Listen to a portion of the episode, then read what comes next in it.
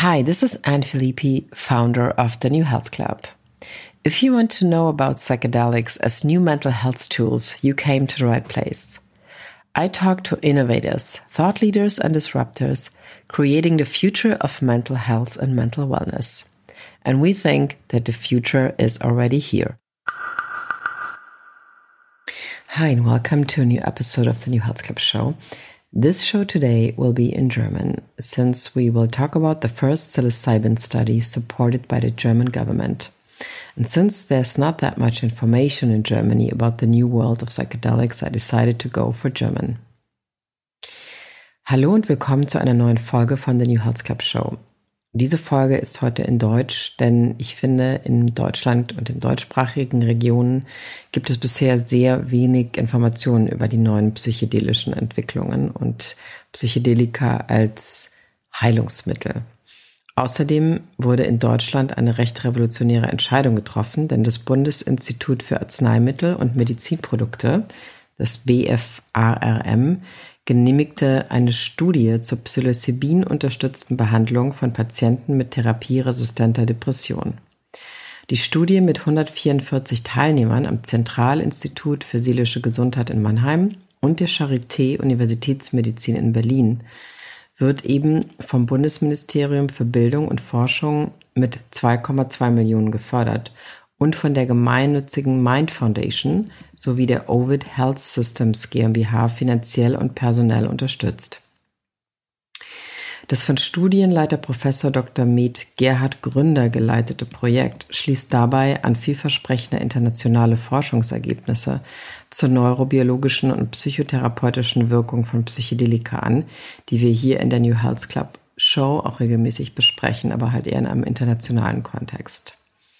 Denn international forschen erstrangige Universitäten an Therapien mit Psilocybin, LSD und anderen psychedelischen Substanzen zur Behandlung von Angst, Depression und posttraumatischen Belastungsstörungen, die Sie vielleicht als PTSD kennen.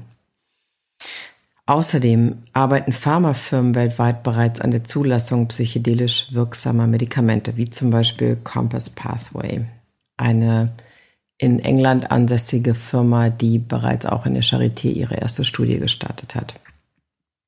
Jetzt aber zu Gerhard Gründer, der Leiter der Abteilung Molekulares Neuroimaging am Zentralinstitut für seelische Gesundheit in Mannheim ist und an der Universität Heidelberg tätig ist. Er wird diese neue Studie leiten und wie gesagt, für Deutschland sind das große Neuigkeiten, denn es handelt sich um die erste klinische Studie dieser Art in Deutschland seit den 70er Jahren. Die Rekrutierung von Patienten wird im März 2021 beginnen. Und wenn Sie einen geeigneten Patienten haben, Sie selbst oder jemand in Ihrem Umfeld an der Teilnahme an dieser Studie als Patient interessiert sind, wenden Sie sich bitte an die entsprechenden Studienzentren. Voraussetzung für Teilnahme ist eine diagnostizierte behandlungsresistente Depression. Die Studie wird am Zentralinstitut für seelische Gesundheit in Mannheim Universität Heidelberg durchgeführt und geleitet. Und das zweite Studienzentrum befindet sich an der Charité Universitätsmedizin Berlin, wie gesagt. Die Kontaktadressen werden wir nochmal in den Show Notes lassen, aber schon mal, dass Sie es schon mal gehört haben, sage ich sie auch gerne nochmal.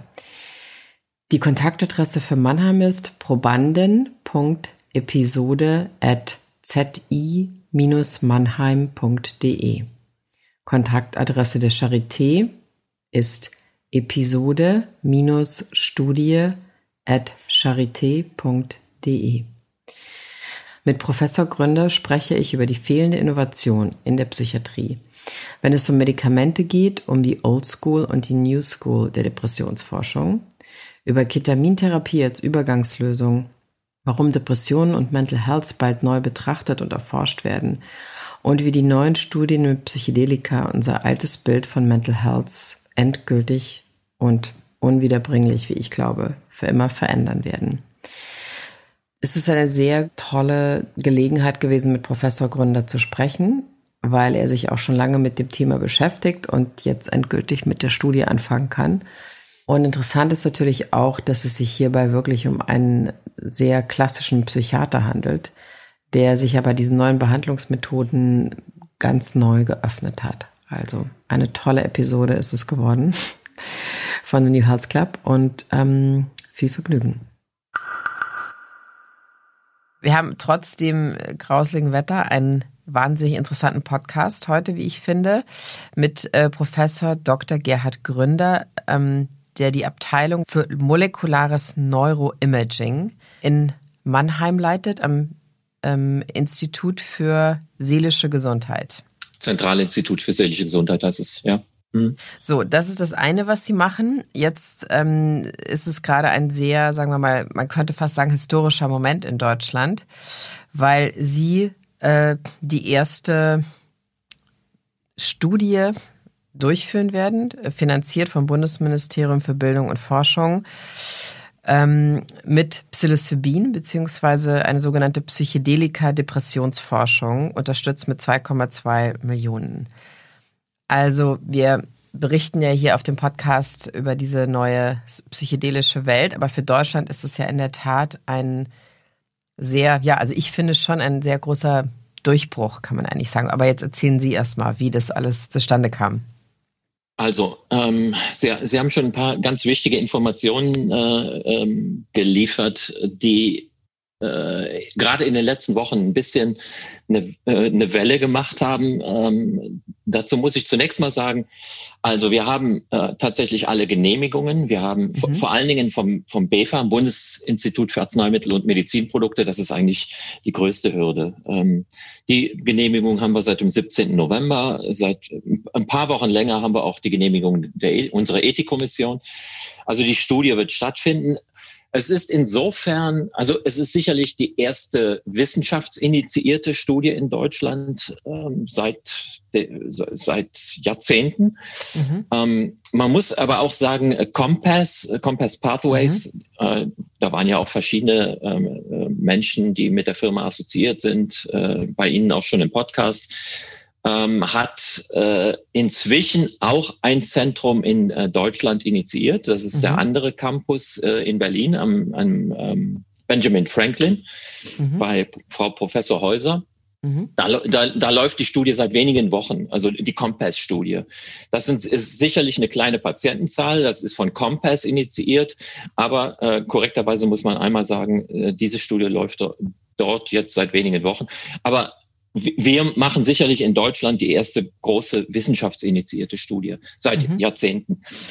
Zu der Förderung muss man sagen, ähm, äh, um, um das ganz korrekte Wording zu benutzen, äh, es gibt eine Förderempfehlung äh, vom, äh, vom, von einem internationalen Gutachterkollegium. Aus der Förderempfehlung macht das Ministerium dann ähm, eine Förderung das ist in aller Regel, ich sage jetzt mal, in nur 99 Prozent der Fälle ist das ein formaler Akt. Also wir, wir warten aber noch auf diesen, auf diesen, auf diesen formalen Bescheid. Mhm. Also so, solange wir diesen formalen Bescheid nicht haben, äh, kann man äh, einfach im Moment nur sagen, wir haben eine Förderempfehlung, aber ich hoffe, in den nächsten Wochen wird daraus dann auch der formale Bescheid. Also zugesagt ist das für Januar. Und deshalb können wir eben auch noch nicht starten, obwohl wir die Genehmigung haben. Denn mhm. ähm, der Förderer, das BMBF, Bundesministerium für Bildung und Forschung, äh, gibt uns eben äh, auf, dass wir erst mit unserem Projekt starten können, wenn wir ähm, ja, äh, den formalen Bescheid haben. Mhm. Aber die Studie wird stattfinden. Ja? Also e egal, ob jetzt äh, die, dieses, äh, selbst wenn äh, dieses ein Prozent Wahrscheinlichkeit eintritt, dass die Studie, dass der Förderer sagt, äh, äh, ja, da ist jetzt irgendein formaler Haken oder Corona, äh, wir haben kein Geld mehr in der Kasse. Selbst dann werden wir die Studie durchführen und selbst wenn ich jeden einzelnen Patienten eigenhändig behandeln muss. Ja. So ist der Stand. Es klingt ein bisschen nach Finanzamt. ja, ja, äh, also das ist natürlich auch das große Problem äh, mhm. Ähm, äh, bei, wenn man eine öffentliche Förderung hat. Von der ersten vom, vom Beginn der Antragstellung mhm. bis zum Förderbeginn. Ja, äh, Förderbeginn ist avisiert der erste Dritte, 1. März 2021. Mhm. Hat es zweieinhalb Jahre gedauert. Das heißt, es ist ein unheimlich langer formaler Prozess. Es geht durch zwei Förderstufen. Es werden immer wieder Gutachter äh, involviert. Ähm, und von, von der von der Mitteilung, dass man eine Förderempfehlung hat, bis zum Förderbeginn vergeht dann auch noch mal fast ein Jahr. Also das ist sind natürlich, das ist, ich glaube, das ist schlimmer als Finanzamt. Okay. Aber so, so sind die, so sind die äh, Prozesse einfach. Mhm. Und das macht natürlich die äh, äh die öffentliche, öffentlich geförderte Forschung äh, wirklich schwierig. Und da ist einfach Industrie, äh, so, so eine Firma wie Compass Pathways ist einfach schneller. Ja, mhm. die müssen sich an, an solche Regularien nicht halten. Aber trotzdem, Sie haben es ja schon gesagt, es wird stattfinden, wahrscheinlich ja auch, weil die, naja, also weil die Einsicht jetzt der doch stattfindet, dass diese ständig oder täglich wachsende Mental Health Situation, nicht nur weltweit, also ja auch in Deutschland vor allen Dingen ähm, eher schlimmer wird, dass bestimmte, sagen wir mal, Mittel oder Therapien, die es bisher gibt, immer weniger, naja, man will nicht sagen anschlagen, aber für viele Leute Probleme darstellen. Das ist ja auch was, womit Sie sich sehr stark beschäftigen. Und dann ist es auch so, dass natürlich was man ja, glaube ich, auch sagen kann, durch, durch diese ganzen, diese hohe Geschwindigkeit durch, durch Tech, also wie eben Compass oder Atai Life Sciences oder äh, mhm. auch, ich glaube, in England gibt es auch eine Ko äh, Kollaboration mit dem Imperial College. Ähm, ist es ja so, dass man merkt, okay, man kann das jetzt eigentlich nicht mehr nicht machen. So. Ähm, wann, wann war denn das, dass Sie zum ersten Mal sozusagen damit überhaupt in Berührung kamen, mit, mit diesem, sagen wir mal, mit dieser Reanimierung von Psychedelika? Weil wir wissen ja, in den 50er, 60er Jahren gab es ja schon Forschungen dazu und viele von, also von viele Forschungen sind ja auch von Deutschen gemacht worden. Ja, also ähm, gut, ich, ich bin äh, eigentlich, äh, ich, ich komme eigentlich aus der äh, traditionellen äh, akademischen Psychiatrie. Mhm. Ich bin also äh, äh, sozialisiert worden in einem System, ähm, äh, das sehr stark, äh, gerade die, die stationäre Behandlung, sehr stark basiert auf Behandlung mit äh, äh, Medikamenten, natürlich immer in Kombination auch mit Psychotherapie, aber die mit Medikamenten, die wir seit ja, ungefähr seit den 50er Jahren haben, 50er, 60er Jahre. Also alle Medikamente im Prinzip, die mit denen wir heute äh, behandeln in der Klinik, ähm, sind eigentlich Erfindungen oder Entdeckungen aus den 50er, 60er Jahren. Wir mhm. behandeln mit den, mit, seit 60 Jahren mit diesen Substanzen. Und ich bin eigentlich sozialisiert worden als Psychopharmakologe. Ja, ich mache seit Jahrzehnten psychopharmakologische Forschung. Und wenn man äh, psychopharmakologische Forschung macht, dann äh, stellt man eigentlich irgendwann fest, ähm, oder gerade auch in den letzten zehn Jahren, vielleicht sogar schon länger, stellt man äh, irgendwann fest, ähm, wir haben mit den Substanzen, die wir verfügbar haben, Grenzen erreicht. Viele Patienten sind nicht ausreichend gut damit behandelt. Ähm, viele, bei vielen Patienten durchläuft man so einen Behandlungsalgorithmus, den gibt man, die sprechen auf das erste Medikament nicht an, die sprechen auf das zweite Medikament nicht an, dann kombiniert man, dann augmentiert man und irgendwann kommt man dann an ähm, bei ähm, Elektrokonvulsionstherapie oder Elektrokrampftherapie, EKT und vielleicht dann jetzt neuerdings auch äh, Ketamin. Und äh, dann bezeichnet man solche Patienten als therapieresistent. Man muss einfach sagen, es gibt eine große Zahl von Menschen, die sind sozusagen therapieresistent. Das klingt immer so wie so ein, wie so ein äh, endgültiges Urteil. Aber ähm, es drückt sich da eben aus, dass man oft ratlos ist, wie kann man diese Patienten, diese Menschen äh, besser behandeln. Und äh, seit einigen Jahren äh, frage ich mich eben, müssen wir äh, vielleicht unsere Konzepte in Frage stellen, müssen wir äh, andere Wege gehen.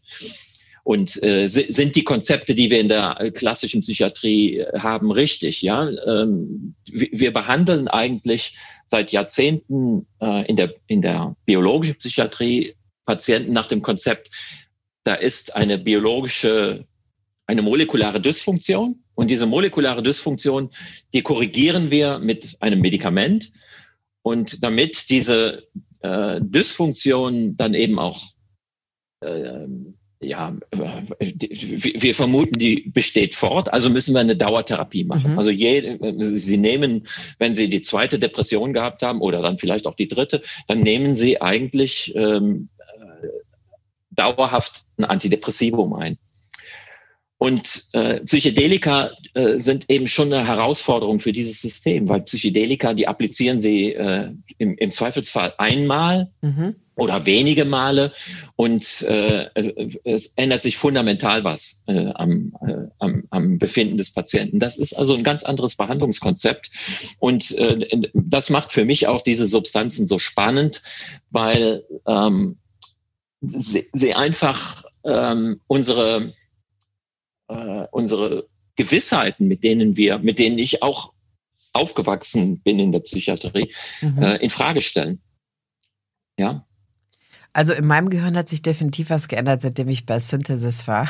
und, ja, ja, ja, und, ja, äh, klar. Also ich meine, das habe ich jetzt auch so nicht erwartet, ne? Aber ich hatte zum Beispiel immer echt, ich war Journalist ja lange und ich hatte immer große Probleme, mich zu konzentrieren. Und äh, die Textchefs waren immer echt genervt, wenn sie Texte von mir bekamen, weil ich, weil ich alles immer durcheinander gedacht habe, auch wenn die Gedanken interessant waren. Und ich kann mich einfach nach dieser hohen Dosis Psilocybin, die ich da gemacht habe in einem legalen, geführten Kontext, ich kann mich einfach ganz anders konzentrieren. Und ich mag es einfach, es ist einfach so. Es, ich, also es ist keine, keine Einbildung von mir, würde ich sagen. Aber wo Sie gerade das sagen mit Ketamin, das ist ja was, was quasi jetzt gerade ein bisschen so als äh, Stoff in den, sagen wir mal, äh, ich würde mal sagen, jetzt wieder so ein bisschen als Übergang ähm, erkundet wird, bis halt psychedelische Substanzen available sind oder dass man eben in, in in einem psychiatrischen Kontext die nehmen kann. Und in Amerika gibt es ja auch schon, oder in Kanada eben mit Field Trip oder verschiedenen anderen mhm. äh, Companies, äh, Startups, die damit ja auch schon ziemlich große Erfolge feiern. Mhm. Wie, wie ist da Ihre Einschätzung? Also machen Sie das auch in Mannheim? Experimentieren Sie auch ein bisschen damit mit Patienten, wo Sie sagen, okay, da könnte es funktionieren und so weiter?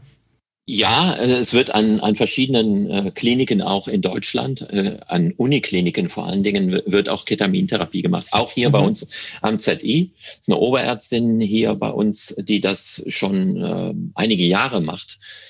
Ähm, so wie Ketamintherapie im Moment in Deutschland gemacht wird, ist, folgt die Behandlung eigentlich dem, dem klassischen Paradigma. Wir, wir korrigieren eine biochemische Abnormität. Mhm. Ja, also ähm, das, so wie das ähm, Spravato, das Esketamin mhm. jetzt mhm. ja auch zugelassen ist, ähm, ähm, ist ja das Behandlungskonzept, Sie machen eine Behandlung mit diesem Nasenspray und ähm, oder Sie machen eine Ketamininfusion, egal ob Ketamin, S-Ketamin. Das Konzept ist, Sie machen eine äh, Therapie und wenn der Patient darauf anspricht, dann wiederholen Sie das am Anfang zweimal pro Woche und dann reduzieren Sie langsam die Frequenz. Mhm. Das heißt, äh, ähm, aus der Akuttherapie wird dann eine Dauertherapie mit dieser Substanz. Ähm, das ist eigentlich nicht das Konzept der psychedelischen Therapie. Ja, äh, Sie wollen ja eigentlich mit der mit der Substanz äh, auch einen psychologischen Effekt in Gang bringen. Sie wollen äh, irgendwo, äh, ja, ich ich habe ich hab mal in irgendeinem Interview gesagt, mit dem mit, mit Psilocybin wird das Tor zum Unbewussten aufgestoßen. Mhm. Ja, Sie, da werden ja ähm, Dinge zugänglich Prozesse zugänglich, äh, Emotionen, Verbindung zu den eigenen Emotionen werden verändert. Äh, das ist ja eigentlich das Konzept der psychedelischen Therapie. Mhm. So wie Ketamintherapie in, in der akademischen Psychiatrie weltweit im Moment gemacht wird, ist das eine Therapie nach dem, nach dem gängigen, nach der gängigen psychopharmakologischen Maxime. Ich behandle einen Defekt und äh, dann wird letztendlich eine Dauertherapie daraus. Und das mhm. ist beim Ketamin äh, insofern problematisch, als äh, Ketamin schon ein gewisses Missbrauchspotenzial hat. Mhm. Es gibt auch Befunde, dass das, das Ketamin ähm, eine Wirkung über das Opiatsystem hat.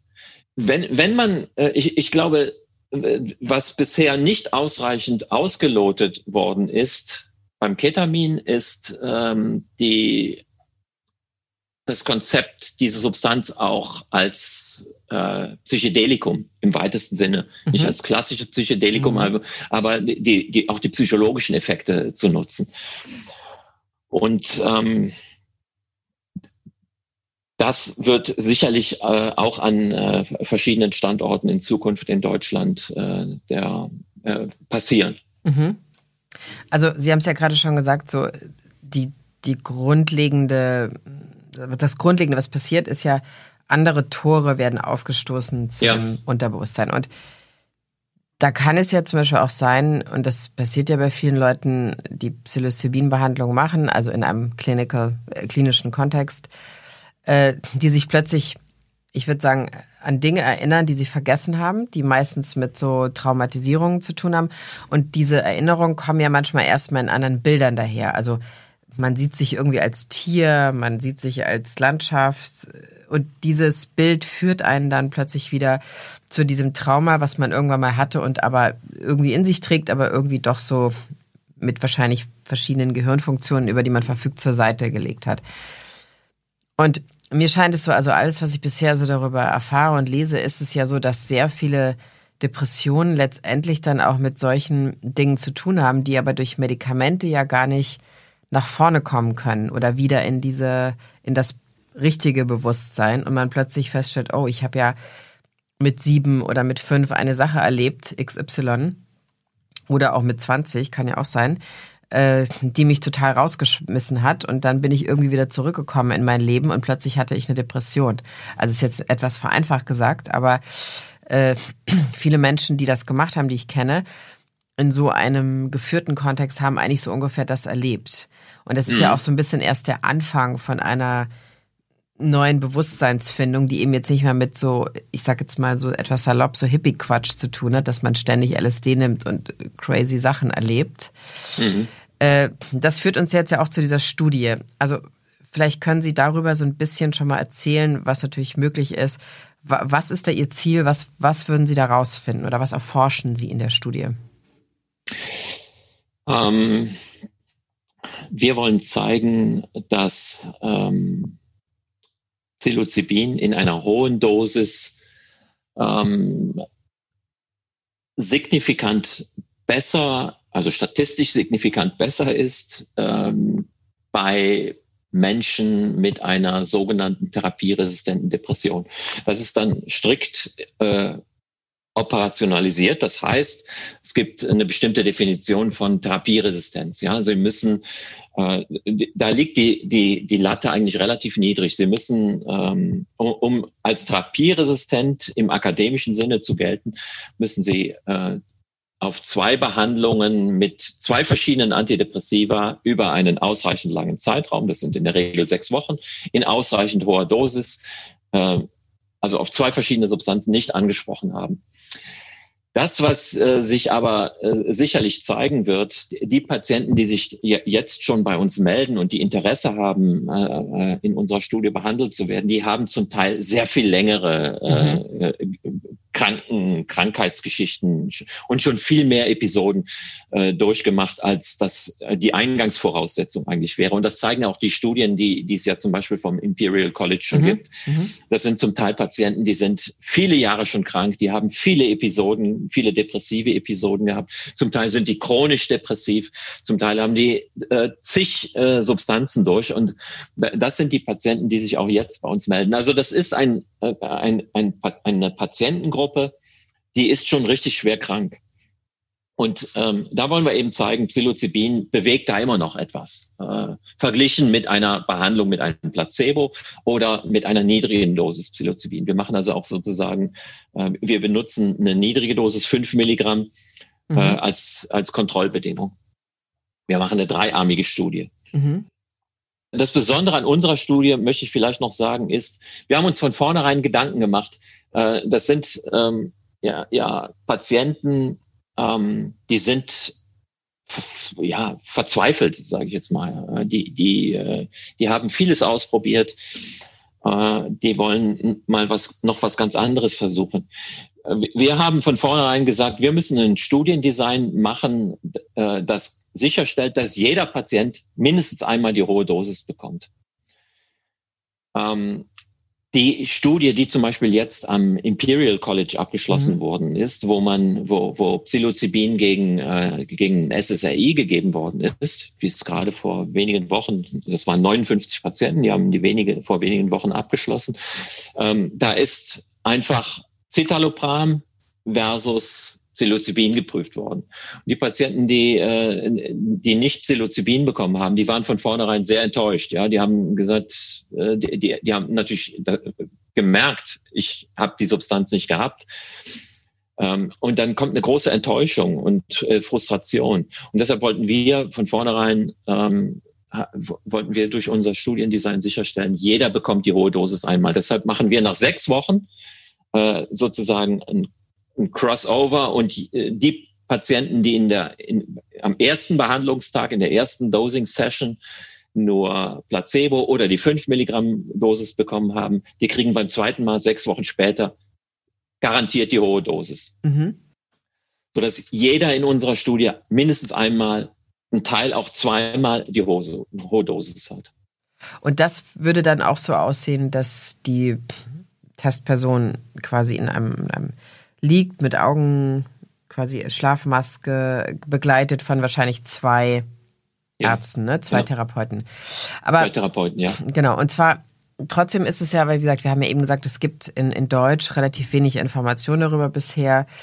Ähm, es passiert ja im Gehirn so eine Art Reset durch, also ja. jetzt wieder meine saloppe Medizinsprache. ähm, aber Sie, Sie können vielleicht nochmal richtig gut erklären, ähm, was passiert eigentlich im Gehirn mit dieser, was ist Frontal Vortex, die quasi über runtergefahren wird, damit das Gehirn an andere Informationen kommt. Das ist ja das, was man immer ungefähr jetzt so sehr stark zusammengefasst liest. Vielleicht können Sie noch mal einmal kurz sagen, was passiert eigentlich in dem, in dem Gehirn, wenn man diese hohe Dosis Psilocybin nimmt? Ähm, also so, so einfach ist es nicht leider. Ja, okay. ich, ich fürchte, so genau wissen wir noch nicht, was eigentlich das wirksame Prinzip ist. Mhm. Ähm, es gibt äh, auf der einen Seite biologische Theorien und auf der anderen Seite psychologische Theorien. Die, die biologischen The Theorien, die zum Beispiel vor allen Dingen von Carl Harris aus London äh, und seiner Gruppe kommen, ähm, die stellen eigentlich die Hypothese auf, dass tatsächlich, wie, Sie sagen, so ein, äh, ein, ein Reset stattfindet, mhm. dass, dass ähm, das Ruhenetzwerk im Gehirn, das ist ähm, bei Menschen mit Depressionen oder auch mit anderen psychischen Erkrankungen, zum Beispiel Zwangsstörungen, wahrscheinlich ähm, sehr starr, ich sage jetzt mal, verdrahtet. Was da durch, durch Psilocybin passiert, ist, dass diese, diese Starrheit mhm. äh, aufgelöst wird. Es findet tatsächlich ein Reset statt. Ähm, und also diese starren Verbindungen zwischen bestimmten Hirnregionen, die werden zum Teil äh, auf, äh, die, die werden reduziert, an, äh, andere Verbindungen werden geknüpft. Also da, da findet äh, sehr viel Neuverbindung statt und Auflösung von starren Verbindungen. Auf der anderen Seite gibt es auch äh, Hinweise, dass diese Substanzen äh, Plastizität Mhm. fördern. Das äh, ähnlich wie beim Ketamin, da weiß, da, da weiß man auch aus dem Tierversuch, da entstehen ganz schnell äh, innerhalb von Stunden neue Synapsen zwischen Nervenzellen. Es gibt eben auch die Theorie, dass äh, Depression mit einer Reduktion von Plastizität verbunden ist. Ob das alles äh, hinreichend ist als äh, Erklärung, da habe ich meine Zweifel. Ich, ich glaube tatsächlich, dass zu der antidepressiven Wirkung auch die psychedelische Erfahrung gehört. Also mhm. die subjektive, psychologische, psychedelische Erfahrung. Letztendlich ähm, kann man das aber nur überprüfen, indem man, und das haben andere schon vorgeschlagen, indem man Menschen unter in, in einer Vollnarkose mit so einer Substanz behandelt, so dass sie kein subjektives Erleben haben, aber die biologischen Effekte trotzdem stattfinden. Und dann mhm. könnte man überprüfen, ist das äh, reicht der biologische Effekt aus? Mhm. Ich habe meine Zweifel. Mhm. Und es gibt tatsächlich Firmen, die, die entwickeln, die oder die versuchen, äh, Substanzen zu entwickeln, die ähm, am Serotonin-2A-Rezeptor wirken als Agonisten, so wie Psilocybin oder LSD, aber nicht mit einer psychedelischen Erfahrung einhergehen. Ja, äh, es gibt ja viele Menschen, die haben Angst äh, vor, vor so einer Erfahrung. Hm. Ähm, ich bin sehr gespannt und die nächsten Jahre werden es zeigen, ob, äh, ob, ob es irgendwann Substanzen gibt, die ohne psychedelische Erfahrung die gleichen äh, langfristigen Effekte auf psychiatrische Erkrankungen haben. Mhm. Wie, das, wie, wie die Substanzen, die wir jetzt haben. Mhm.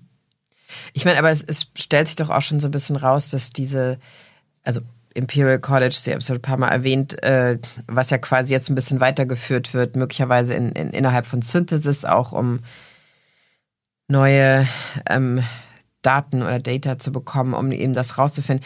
Ich glaube, man kann doch sagen, jetzt momentan ist doch ganz klar, dass diese, was Sie sagen, diese psychedelische Erfahrung schon einfach wirklich eher wieder mehr geschätzt wird oder dass klar ist, das muss irgendwie stattfinden.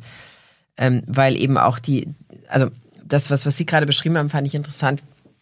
Also diese, diese Neuroplastizität, die, die entsteht, aber auch, dass quasi im Gehirn neue Verbindungen geschaffen werden. Was mhm. sich, glaube ich, so ein bisschen übersetzen lässt, man sieht einfach in seiner psychedelischen Erfahrung eine komplett neue Person. Und also die man vielleicht immer in sich trug und sie nicht irgendwie sehen konnte. Oder man sieht jemand vollkommen Neues. Es kann, wie gesagt, es kann ja auch manchmal ein Tier sein oder irgendeine Situation, die sich nicht als, als oder Landschaft, die nicht immer als, äh, als, als Mensch oder als, als, als Figur zu sehen ist. Das beschreibt ja auch Michael Pollan in seinem Buch irgendwie, wie er als mhm. Post-it durch die Welt fliegt und quasi mhm. sich selber mhm. als Post-it sieht die ganze Zeit. Ähm, also, das heißt, diese, diese Therapie, wie die dann aussehen wird, ist ja auch noch gar nicht so klar, richtig, ne? Also die psychedelische Therapie. Äh, Sie, Sie meinen das, äh, das psychotherapeutische Setting? Genau, also wie das dann irgendwann, also wenn man, sagen wir mal, fast forward in fünf Jahren, wenn jemand jetzt kommt und sagt, äh, ich bin depressiv, ich möchte nicht mehr Psychopharmaka mhm. nehmen, mhm. vielleicht gibt's sie dann ja auch gar nicht mehr, wissen wir jetzt auch noch nicht. Äh, so, ich möchte jetzt eine psychedelische Therapie machen. Sagen Sie mir, was ich machen mhm. soll. So. Mhm. Was glauben Sie, wie, wie wird das ungefähr, was werden wichtige Teile daran sein, wie das, wie das aussehen wird?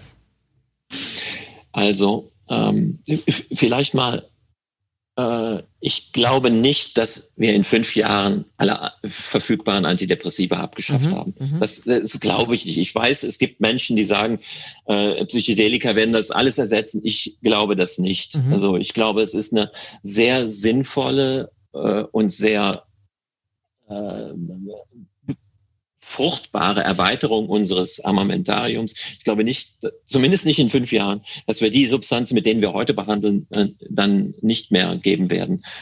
Ähm, wie, wie, wie das Setting aussehen wird, äh, das ist eine sehr gute Frage. Also zunächst mal glaube ich tatsächlich, der medizinische Kontext ist sehr wichtig. Mhm. Also die Vorbereitung, mhm. die Auswahl der Patienten. Ähm, es kommt ja nicht für jeden in Frage. Ja, Sie wissen so gut wie ich, dass, äh, dass Menschen, die schon mal eine Psychose gehabt haben zum Beispiel, dass man äh, die eher nicht mit solchen Substanzen behandelt. Oder ich würde auch sagen, sehr junge Menschen, mhm. also mit noch mhm. unreifem Hirn, ähm, die wird man nicht behandeln. Ähm, Es kommt also auf eine gute Auswahl der Patienten an. Es kommt auf eine gute Vorbereitung an. Die müssen äh, äh, Vertrauen haben zu ihren Therapeuten. Ähm, die müssen äh, wissen, wa was da passiert. Sie dürfen, sie müssen offen sein für so eine Erfahrung und sich nicht wehren gegen den Kontrollverlust. Ähm, im Moment äh, ist, das, ist die Behandlung ja noch sehr personalintensiv, zumindest mhm. im medizinischen mhm. Setting. Ich meine, Gruppentherapie wie bei Synthesis äh, ist äh, schon nochmal was anderes. Im Moment ist es immer eine, in der Schweiz zum Beispiel, in Zürich, gibt es einen Therapeuten pro Patient. In unserer deutschen Studie, wir, wir machen das mit zwei Therapeuten, mhm. ein, eine Frau, ein Mann. Mhm.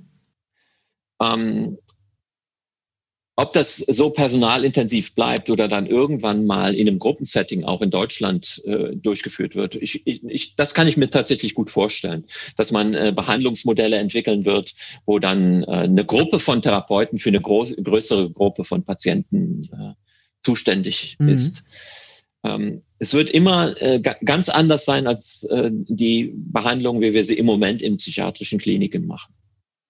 Aber auch da sind wir, glaube ich, was so das psychotherapeutische Setting angeht, noch relativ am Anfang. Äh, unserer Forschung. Ja, da wird, da werden sicherlich sehr unterschiedliche Behandlungsmodelle in den nächsten Jahren auch äh, geprüft und es wird sich herausstellen, was dann am Ende das Beste ist. Und vielleicht gibt es nicht das Beste, sondern immer abgestimmt auf, äh, auf individuelle Patientengruppen.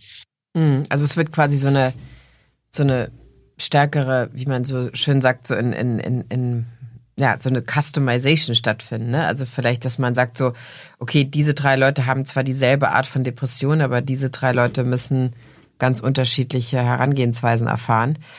Äh, das, das führt ja so ein bisschen auch zu diesem, also immer von David Nutt, der ähm, quasi, wie soll man sagen, der, der Rick Dublin Englands, vielleicht so ein bisschen, äh, mhm. und der, der Chef von Robin Card Harris auch, glaube ich, mhm.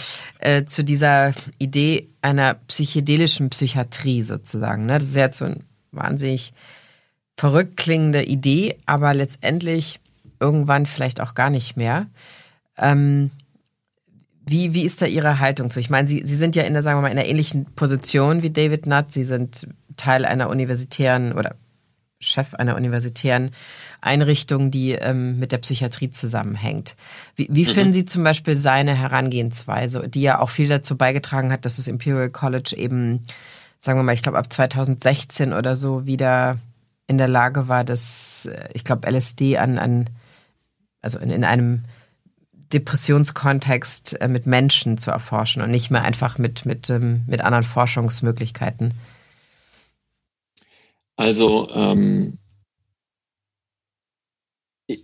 ich glaube, es war definitiv jetzt ein Vorteil, aus einem akademischen Environment zu mhm. kommen. Mhm. Ja, ähm, das hat äh, äh ich als ja, ich sage jetzt mal konservativer Psychiater mhm. mit einer konservativen mit einem mit einer konservativen psychiatrischen Biografie, mit einer Professur an einer renommierten In Institution. Das hat sicherlich die äh, äh, erleichtert, dass wir jetzt diese Studie auf den Weg bringen konnten. Ja, wenn Sie äh, das als äh, ein irgendein Outsider, der so aus der Psychonautenszene äh, mhm. kommt, äh, mit diesem Anspruch angetreten wären, das hätte sicherlich nicht geklappt. Nee, Insofern hat das die hat das die Sache total erleichtert. Ähm, und ich glaube, das wird auch äh, äh in den nächsten Jahren gerade auch auch, auch in Deutschland. Es gibt auch andere äh, Institutionen inzwischen, die sich dafür interessieren. Es wird sicherlich äh, weitere Studien auch in Deutschland geben, mhm. auch in anderen Indikationen, zum Beispiel bei Alkoholabhängigkeit. Mhm. Äh, das wird sicherlich passieren. Aber äh, tatsächlich glaube ich, dass man daraus äh, dann auch tatsächlich ein, ähm, ein alternatives Behandlungsmodell äh, entwickeln kann. Deshalb habe ich mich ja auch mit Kollegen mit äh, Henrik Jung-Aberle mhm. und seiner Frau zusammengetan, Mind Foundation.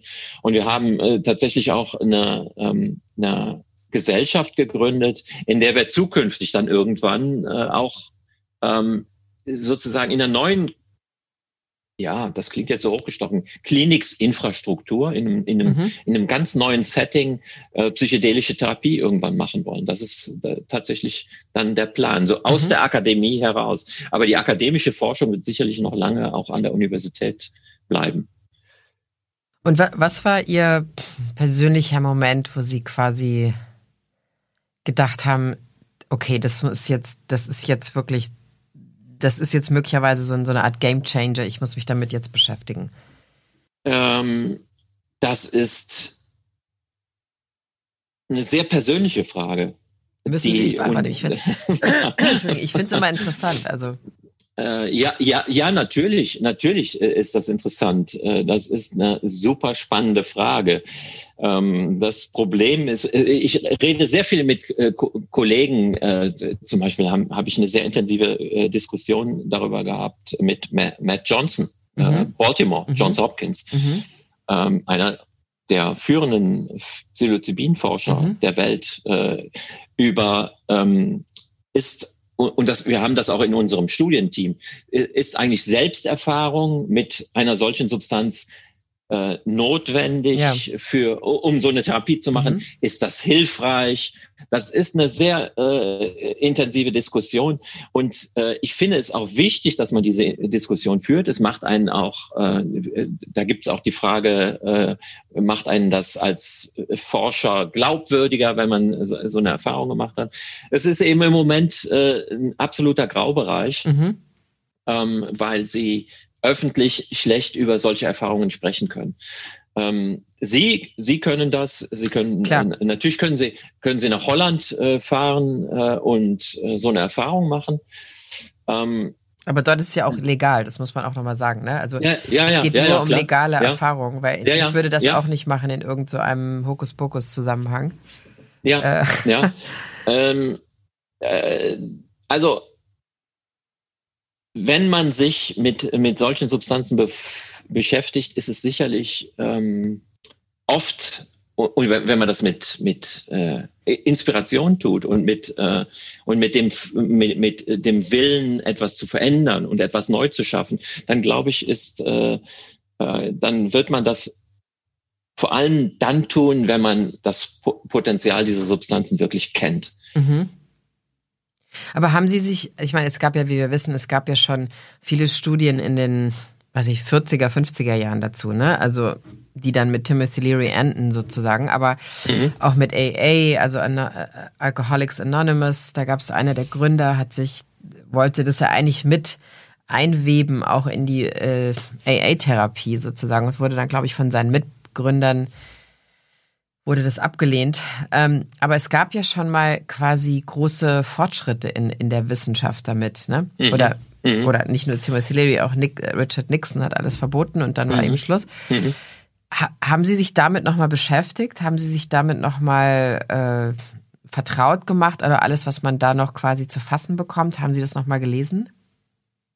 Also die äh, alten Originalarbeiten, äh, äh die habe ich persönlich nicht gelesen, mhm. muss ich gestehen. Äh, ich weiß, äh, also aus der Sekundärliteratur, mhm. dass es da schon unheimlich viel äh, natürlich gegeben hat. Nicht, glaube ich, auf dem heutigen methodischen Standard. Mhm. Das, was wir klar, jetzt klar. machen, also was die, die Compass-Studie beispielsweise oder auch die Studie von Usona in den USA mhm. oder unsere, mhm. die, die, drei sind, glaube ich, die, die größten, die im Moment mhm. laufen beziehungsweise dann in Kürze laufen werden äh, auf diesem methodischen Standard in dieser Größe, die, die hat es sicherlich nicht gegeben. Mhm. Aber äh, natürlich die Befunde, die man damals schon erhoben hat, die waren natürlich schon auch äh, wegweisend. Und ähm, ähm, ich meine, das wissen Sie auch, es war sicherlich das gesellschaftliche, das politische Klima, das dann dazu geführt hat, dass man das alles ähm, unterbunden hat, verboten hat. Mhm. Ähm, es war wahrscheinlich auch nicht hilfreich, dass Leute wie Timothy Leary äh, einfach ja übers Ziel hinausgeschossen sind mhm. und ähm, die diese Substanzen dann ähm, äh, eine Verbreitung äh, gefunden haben, die äh, dann letztendlich eben auch zum Teil schädliche Wirkungen hatte. Mhm. Ja. Ich glaube, das müssen wir, da müssen wir heute ein bisschen drauf aufpassen, ja, äh, dass, wir, dass, es, dass das Ganze nicht wieder in so ein Fahrwasser gerät, mhm. ähm, dass wir äh, immer seriös bleiben und immer versuchen, diese Substanzen sicher anzuwenden, dass es eben nicht zu äh, äh, Unfällen kommt. Genau, also das ist ja dieses so dieser Kulturkampf sozusagen, der damit geführt würde, hatte man das Gefühl, ne? Also das ist quasi ja so in so einem also auch wenn man heute sich die Bilder auf YouTube anschaut, äh, hat es ja auch so eine ganz andere, also Nixon hat ja dann auch immer gesagt, Leute oder Männer, die LSD nehmen, die erschießen niemand mehr in Vietnam. Und da hat man ja sofort irgendwie so eine komplett andere Fragestellung dahinter. Ja, ja, klar. Ähm, ja, klar. Aber das zum Beispiel, das Interessante ist gleichzeitig wiederum, dass äh, was in Amerika gibt es da ja auch verschiedene Organisationen schon zu, dass wiederum sehr viele so sogenannte Veterans oder Leute, die aus Kriegen kommen, sei es Irakkrieg oder auch dann Veterans, die in Vietnam waren, ähm, wiederum aber auch sehr stark äh, ihre Depressionen oder mit, mit Depressionen oft zurückkommen. Und jetzt aber wiederum viele von denen ihre Treatment-Resistant Depressionen mit MDMA-Therapie oder ja. Ayahuasca behandeln. Ja. Da gab es ja schon mehrere mhm. New York Times-Artikel neulich über so eine Gruppe von äh, Ex-Irak-Soldaten, die quasi zusammen nach Südamerika gefahren sind und da eben Ayahuasca gemacht haben und dann quasi mal wieder ihr Leben weiterführen konnten. Mhm. Wie ist eigentlich mhm. Ihre Einstellung zu dieser, sagen wir mal, auch Problematik, dass viele Leute halt einfach ganz dringend diese Behandlungen brauchen, weil sie sich vielleicht auch sonst mhm. mhm. umbringen würden irgendwann. Mhm. Vor allen Dingen bei mhm. Vet Veterans oder bei, bei Ex- äh, mhm. Soldaten, kann man ja eigentlich sagen, ist es ja oft der Fall, wenn sie zurückkommen aus dem, aus dem Kriegsgebiet. Und trotzdem ähm, haben sie, ich sage jetzt mal, keine Zeit mehr darauf zu warten, mhm. bis sie mhm. vielleicht zu einer Studie zugelassen werden und so weiter. Ja, ja. Und dann natürlich auch andere Substanzen bemühen. Also wie gesagt, Ayahuasca ist jetzt die bekannteste wahrscheinlich. Äh, wie, wie ist da Ihre Haltung oder was, was denken Sie darüber, über diesen, naja, diesen Need, wie man sagen würde, dass Leute das einfach jetzt unbedingt machen müssen, weil sie sonst vielleicht ja. keine Zeit mehr haben? Ja, also da, da sehe ich tatsächlich äh, eine, äh, für mich persönlich auch äh, im Moment die größte Herausforderung. Entschuldigung. Ähm, was wir jetzt machen, das ist, äh, ich glaube, das ist eine, ich, ich freue mich sehr drauf. Das ist eine tolle Studie. Mhm. Aber wir haben 100, 144 Patienten mhm. geplant. Mhm. Und ähm, Sie müssen im Moment davon ausgehen, in Deutschland nehmen etwa, wenn Sie sich die Verordnungszahlen angucken, etwa vier Millionen Menschen ein Antidepressivum jeden Tag. Wow. Und von diesen sind sicherlich ganz viele nicht ausreichend behandelt, die fühlen sich nicht wohl, die nehmen äh, die Substanz, obwohl sie damit nicht gut behandelt sind. Und dann ist natürlich 144 Patienten, für die wir anderthalb Jahre einplanen äh, an äh, reiner Behandlungszeit, äh, ist natürlich ein Tropfen auf den heißen mhm. Stein. Das heißt, wir müssen eigentlich, ich, ich sehe meine, meine Arbeit in den nächsten Jahren tatsächlich darin, äh, sehr viel schneller, als das zum Beispiel auch mit so einer öffentlichen Förderung äh, mhm. möglich mhm. ist, möglichst vielen Patienten zu ermöglichen, äh, so, eine, so eine Behandlung durchzuführen. Und ähm, da sehe ich dann zum Beispiel auch dass, äh, dass äh, die, die Aufgabe oder die Möglichkeit von privatwirtschaftlichem Engagement. Man muss einfach gucken, wie schaffe ich jetzt eine Struktur, ähm, auch außerhalb der Universität, in der ich äh, möglichst schnell möglichst vielen Patienten Zugang zu diesen Substanzen verschaffe. Mhm. Und wenn sich herausstellt, äh, dann, ich glaube nicht, dass mhm. das passieren wird, aber wenn sich dann plötzlich in, in zwei, drei Jahren herausstellt, dass es alles äh, ähm, Nutzen steht in keinem Verhältnis zum Risiko, okay, dann werden wir das ad acta legen. Ich glaube nicht, glaub dass das nicht, passieren nee. wird, aber äh, glaube glaub ich auch nicht, mhm. sonst würde ich das nicht tun. Mhm. Ähm, aber wenn wir daran glauben, äh, an das Potenzial dieser Substanzen, dann müssen wir eigentlich sehr viel schneller, als wir das bisher tun äh, und äh, als das die Universität in der Universität möglich ist, möglichst vielen Patienten den Zugang zu diesen Substanzen ermöglichen. Und äh, wie, wie schnell Dinge äh, gehen können, das zeigt ja gerade Corona oder die Entwicklung mhm, von Corona-Impfstoffen. Mhm. Da können Sie plötzlich in einem halben Jahr einen Corona-Impfstoff mhm. äh, durch die Zulassung genau, peitschen. Ja. Ähm, äh, da gehört jetzt einfach auch äh, viel Engagement und politischer Wille dazu und die Bündelung auch von äh, Interessen von Fachgesellschaften, von Politikern, mhm. dass wir hier äh, ähm, weiterkommen. Und da kann so eine Studie mit 144 Patienten wirklich gerade mal wirklich der erste Anfang sein. Aber wir müssen da unbedingt weitermachen. Naja, aber sie ist gleichzeitig eben auch eine wie Johns Hopkins oder eben Imperial so eine ganz klare Bestätigung.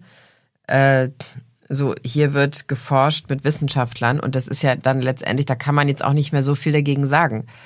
Äh, ja, man ja, kann klar, auch nicht mehr da viel klar. gegen sagen, dass Corona keine Impfung will. Also wissen Sie, wie ich meine? Es gibt einfach irgendwann wissenschaftliche Fakten. Das ist das Gute daran da kann man nicht mehr sagen, ja, da hat jemand halt eben die Geschäftsidee gehabt, sondern es gibt eben einfach mhm. ganz klare Nachweise, wenn Sie sagen, vier Millionen Leute nehmen das in, in Deutschland. Das ist ja äh, halb Berlin oder Ganz Berlin vielleicht. Ja, ja, ja, ja, ja. Man, man, man darf allerdings auch nicht der Illusion verfallen und das finde ich auch finde ich auch schwierig zu sagen. Wir lösen die, äh, ja, es, äh, man liest ja immer auch in den besten Journalen von Global Mental Health Crisis. Ja. Genau. Die globale Krise der, der psychischen Gesundheit. Dass man das jetzt mit Psychedelika löst, das, das löst man nicht mit Antidepressiva, mit äh, Psychopharmaka, die wir sie bisher mhm. haben, aber auch nicht mit Psychedelika. Das wird nicht passieren. Äh, psychische Erkrankungen, dass wir sie nicht äh, unter Kontrolle bekommen, sage ich jetzt mal, das liegt nicht an irgendeiner Substanz, sondern das ist natürlich äh, auch Ausdruck von äh, globalen äh, gesellschaftlichen Entwicklungen, sozialen Entwicklungen. Ja, also da muss man zum Beispiel auch äh, im Kopf behalten, dass ähm, psychische Erkrankungen auch etwas mit Armut zu tun hat. Sie haben ein höheres Risiko, äh, äh, einer Depression oder einer Angsterkrankung zu erkranken, wenn sie sehr arm sind. Und das sind Dinge, mhm. die muss man eben im Kopf behalten. Das kann man, das löst man nicht mit irgendeinem äh, mhm. Pharmakon. Mhm. Aber ich glaube, dieses, dieses Bewusstsein, wie diese Dinge zusammenhängen, wird jetzt, glaube ich, aber doch größer. Äh, ja, zum Beispiel auch ja. mit diesem äh, also universellen Grundeinkommen zum Beispiel was ja irgendwie, glaube ich, vor zwei Jahren noch äh, so als Idee der Piratenpartei so von den meisten Leuten wahrscheinlich so als völlig absurd betrachtet wird. Und jetzt gibt es ähm, Investmentfonds in Amerika, die in diese Idee investieren, zum Beispiel.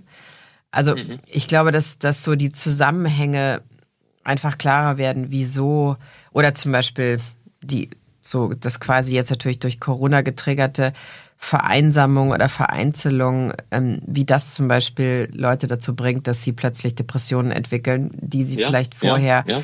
konnten sie das immer wieder so abwenden durch Ausgehen, äh, gesellschaftliches, I don't know, äh, ins Restaurant gehen, trinken, sich ähm, quasi, also Self-Medication, wie dieses schöne Wort heißt. Also ich glaube, jetzt wird alles so ein bisschen freigelegt, auch wie die Zusammenhänge untereinander funktionieren. Ja, und da scheint es mir sicher, schon so, dass äh, zumindest die Möglichkeit, dass man irgendwann die Möglichkeit hat zu sagen, okay, ich habe jetzt diese Prädisposition oder ich fühle mich da irgendwie schlecht, dass man die Möglichkeit hat, trotzdem dann so eine psychedelische Behandlung irgendwo zu machen und sich halt eben in einen sicheren Kontext begibt damit. Ich glaube, das hat, hat sich ja auch gerade in dieser Dekriminalisierungsbewegung gezeigt in Amerika, jetzt mit der Wahl, wo es ja eben in, was war Oregon, Washington, Chicago, äh, Ann Arbor wirklich hohe Zahlen gibt von ähm, quasi Menschen aus dieser Region, die sich dafür aussprechen, dass sie überhaupt, dass sie, wenn es dann so ist, die Möglichkeit haben könnten, so eine, so eine Psychedelic Therapy zu machen. Aber das ist nochmal eine ganz gute Frage an Sie. Ähm, wie sehen Sie das in Deutschland? Ich meine, Deutschland ist ja eben auch ein sehr schwieriges Land im Sinne von Dekriminalisierung, von Legalisierung ganz zu schweigen. So, wie, wie, wie ist so Ihre Einschätzung für die nächsten, sagen wir mal, fünf bis zehn Jahre in, in Richtung Dekriminalisierung hier? Ich glaube, ähm, wir, wir sind vielleicht in Deutschland gar nicht so konservativ, äh, wie, wie man das meint. Ich glaube, dass äh, also gerade gerade wenn Sie wenn Sie von einem Zeithorizont fünf bis zehn Jahre okay. reden, äh, wird sich äh, auch in Deutschland äh, einiges äh, passi äh, einiges bewegen. Mhm. Also ich äh, bin da gar nicht so pessimistisch. Mhm. Also wenn wenn wir jetzt ähm, sehr seriös zeigen können, äh, dass äh, diese Substanzen von Nutzen sein können, ähm, dann äh, habe ich da durchaus Hoffnung. Und dann tatsächlich auch vielleicht irgendwann ähm, diese Substanzen sogar gesunden zugänglich machen zu können das ist nicht, das ist jetzt der, für mich in meiner Wahrnehmung erst der zweite Schritt, mhm, aber ich glaube klar. tatsächlich auch, auch Gesunde können von, äh, von einer psychedelischen Erfahrung profitieren.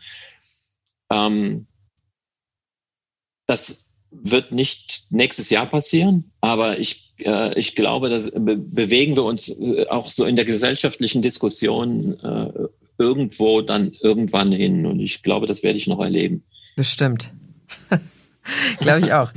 ähm, sagen Sie, und für, die, für Ihre Studie, kann man sich dafür eigentlich noch bewerben?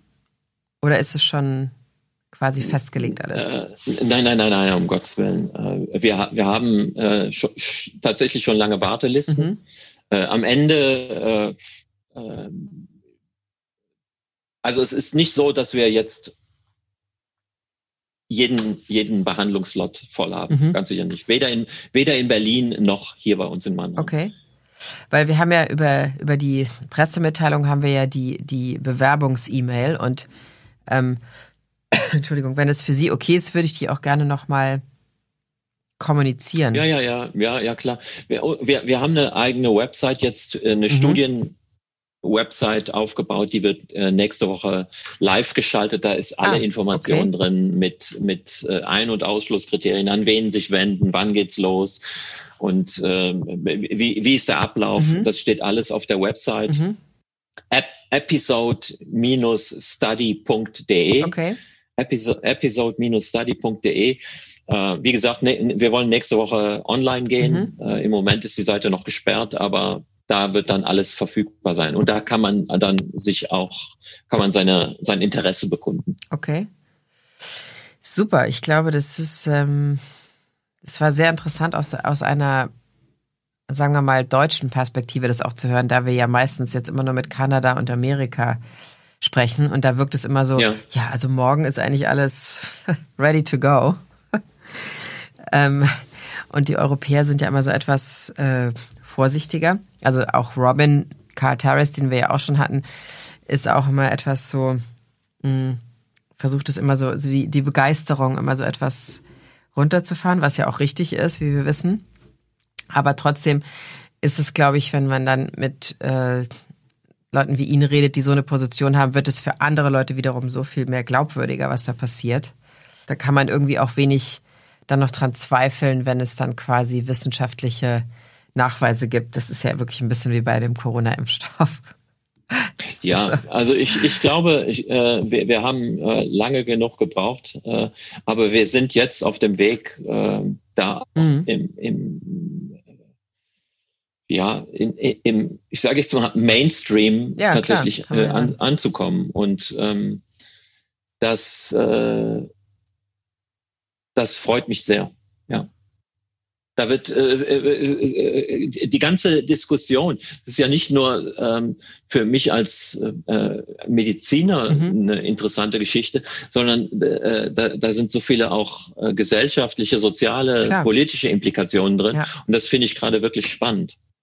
Absolut. Also ich glaube auch der Kontext ist viel größer als einfach nur, soll jemand Psychedelika nehmen oder nicht. Ja. Sozusagen. Ja. Ne? ja. Vielen Dank an Sie. Sehr gerne. Für die Stunde. Und, ähm, Vielen Dank fürs äh, dabei sein können. Ja, anytime. Also wir, wir posten die Seite auf jeden Fall auch auf Social Media dann, diese Episode-Website. Und äh, hoffentlich vielleicht bald wieder in der Show, wenn es dann angefangen hat oder mittendrin, ja, wenn Sie ja, ja. total begeistert sind schon von den Ergebnissen. ja, würde mich freuen.